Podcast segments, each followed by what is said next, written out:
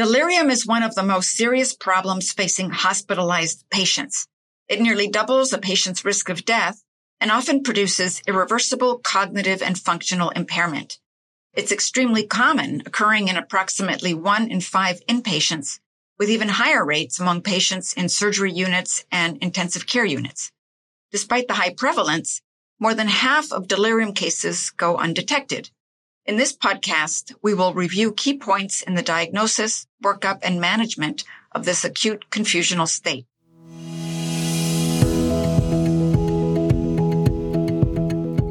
Welcome to the Carlat Psychiatry Podcast. This is a special episode from the Carlat Hospital Psychiatry Report.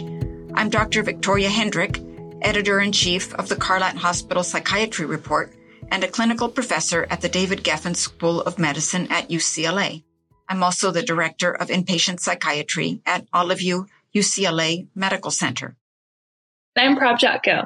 I'm the podcast content coordinator at Carlat Publishing, and I will be attending graduate school this year to receive my doctorate in psychology. To effectively identify and treat delirium, we must have a thorough understanding of its clinical features. Delirium describes an acute change from a patient's baseline mental status and is marked by inattention, disorientation, and thought disorganization. Symptoms fluctuate throughout the day and patients may appear lucid for brief periods. Additionally, their sleep wake cycles are often disrupted and they may demonstrate a broad range of emotions or even experience hallucinations. So, Dr. Hendrick, what are the different classifications of delirium? Delirium is categorized into hypoactive, hyperactive, and mixed.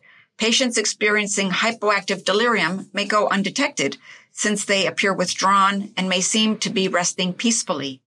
When we receive a consult for depression, we make sure to evaluate the patient for hypoactive delirium. On the other hand, patients experiencing hyperactive delirium require close attention on medical or surgical floors. These patients are agitated and hypervigilant and often are combative or refuse care we consider a consult for psychosis or mania to actually be a hyperactively delirious patient until proven otherwise. Patients in a mixed delirium state alternate between the hypoactive and hyperactive states. Certain factors put individuals at a greater risk for developing this condition. They include a history of delirium, being over the age of 65, having pre-existing cognitive impairment or dementia, taking multiple medications, and having underlying medical conditions. These are what we refer to as predisposing risk factors. In addition to these predisposing factors, there are certain triggers known as precipitating factors that directly contribute to the onset of delirium. They include taking certain medications like anticholinergics or opioids, having acute medical conditions such as meningitis, sepsis, or stroke, undergoing surgery, experiencing dehydration, being physically restrained, going through alcohol or drug withdrawal, or experiencing prolonged sleep deprivation. The more risk factors present, the greater the likelihood of delirium occurring.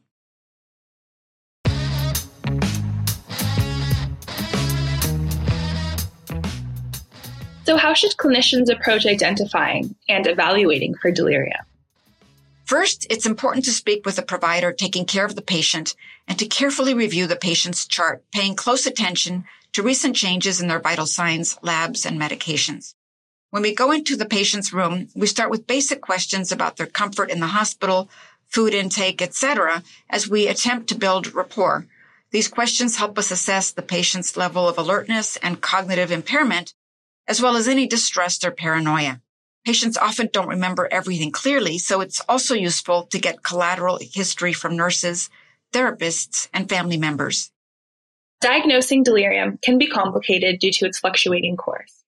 Patients may present with normal mental status for one healthcare provider, but be sleepy, disorganized, or wildly confused for another. So, repeat evaluations are critical to make an accurate diagnosis. Dr. Hendrick, are there any tools you recommend using to improve delirium screening and diagnosis? Yes, definitely. There are several useful tools available to improve delirium screening and diagnosis.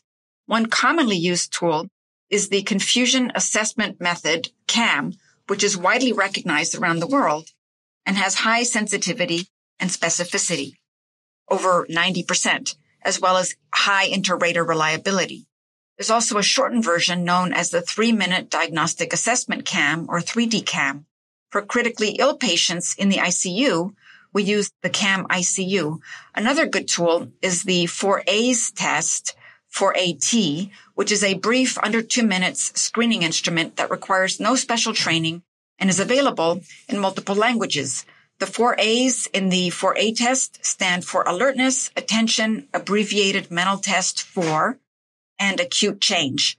Although its sensitivity and specificity are slightly lower than the CAM, it remains a valuable option. Other tests of attention can also be helpful, such as asking the patient to spell world backwards, subtract serial sevens or threes, repeat a span of digits, or recite the days of the week or the months of the year in reverse order. How can clinicians go about figuring out what's causing a patient's delirium? To begin, we start with a physical and neurologic exam, looking at vital signs, medications, including new or recently stopped, and whether the patient has been using alcohol or drugs. We also check for possible infections, metabolic or electrolyte issues, and make sure to rule out any life-threatening causes like Wernicke's encephalopathy, hypoxia, hypoglycemia, hypertension, hyper or hypothermia, intracerebral hemorrhage, meningitis, encephalitis, poisoning, and status epilepticus. If available, we also look through the nursing notes and flow sheets for any indicators of pain, bowel or bladder function, and recent malnutrition or dehydration.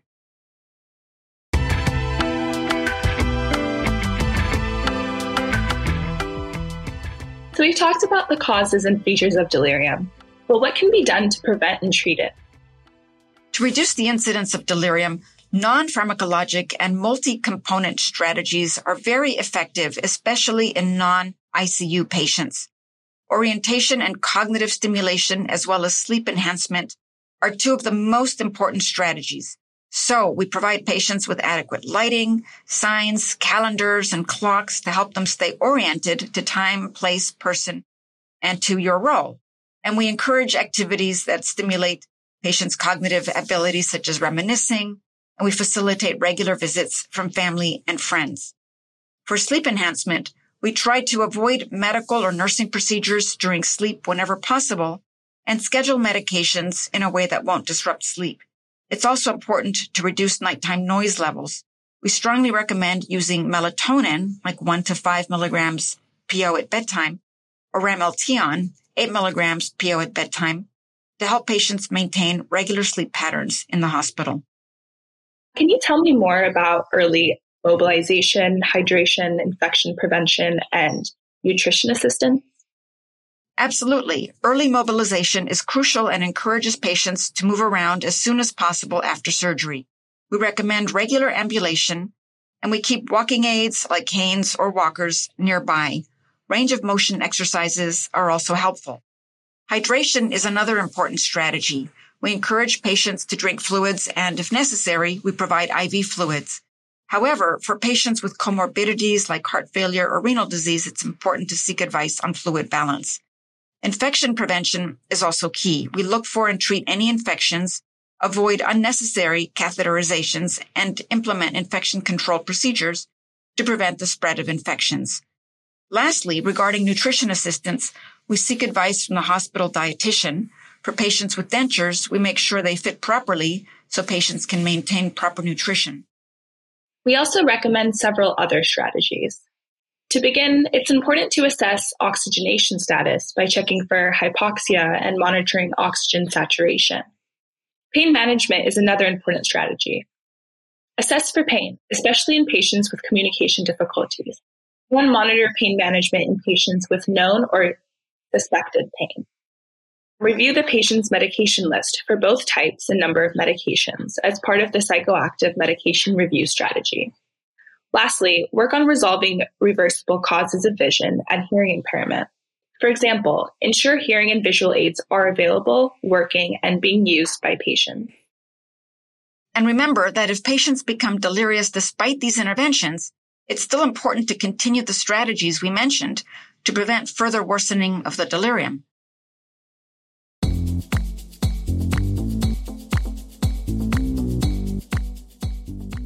Moving on to treatment, the first line approach is to quickly address any underlying medical causes. In some cases, agitated patients with hyperactive or mixed delirium may not respond to non-pharmacologic strategies or verbal redirection. Antipsychotics are the most frequently used class of medications for delirium treatment, despite lacking FDA approval for this indication.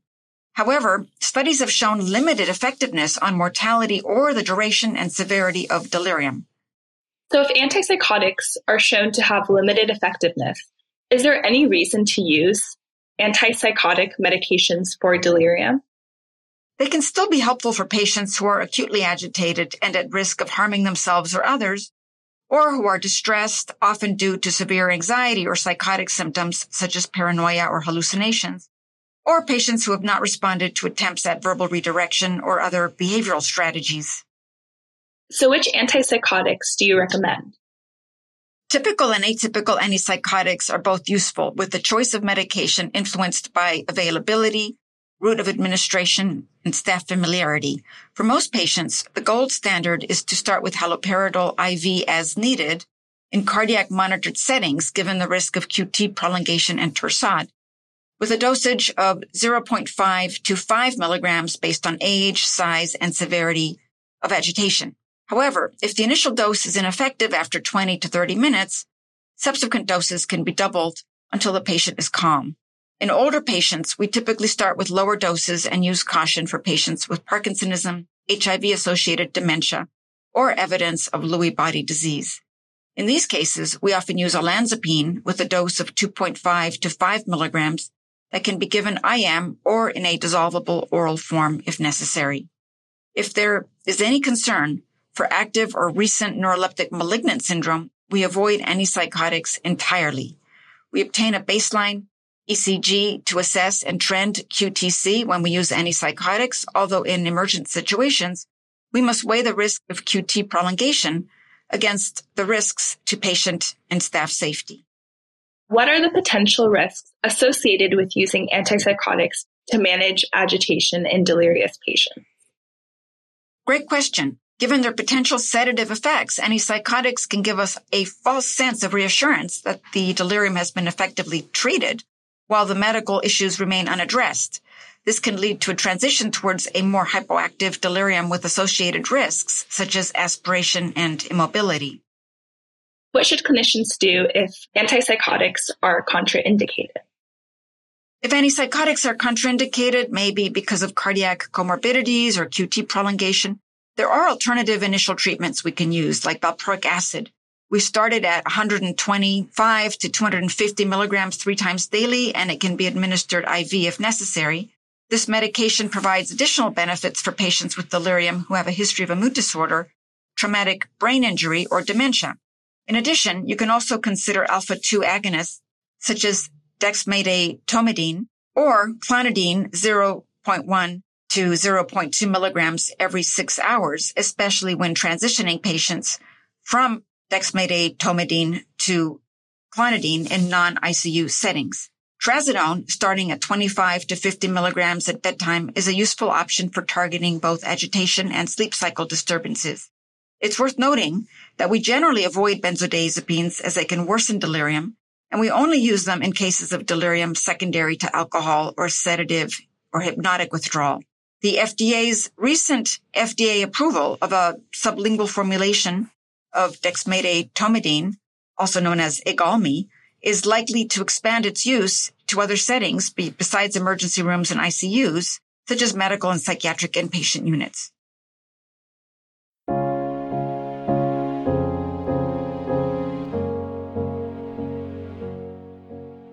Overall, remember that delirium is a common yet frequently missed condition in hospitalized patients. It's linked with functional and cognitive decline and a significantly elevated risk of death. Non-pharmacological multi-component interventions, including cognitive stimulation, frequent reorientation, and sleep improvement are highly effective in preventing its onset. Um, use medication sparingly, primarily to keep patients and staff safe and to help patients be more comfortable while you work to identify and treat the underlying cause. The newsletter Clinical Update is available for subscribers to read in the Carlat Hospital Psychiatry Report. Hopefully, people will check it out. Subscribers get print issues in the mail and email notifications when new issues are available on the website. Subscriptions also come with full access to all the articles on the website and CME credits. And everything from Carlat Publishing is independently researched and produced. There's no funding from the pharmaceutical industry. Yes, and the newsletters and books we produce depend entirely on reader support. There are no ads, and our authors don't receive industry funding. That helps us to bring you unbiased information that you can trust. And don't forget, you can now earn CME credits for listening to our podcast. Just click the link in the description to access the CME post test for this episode. As always, thanks for listening and have a great day.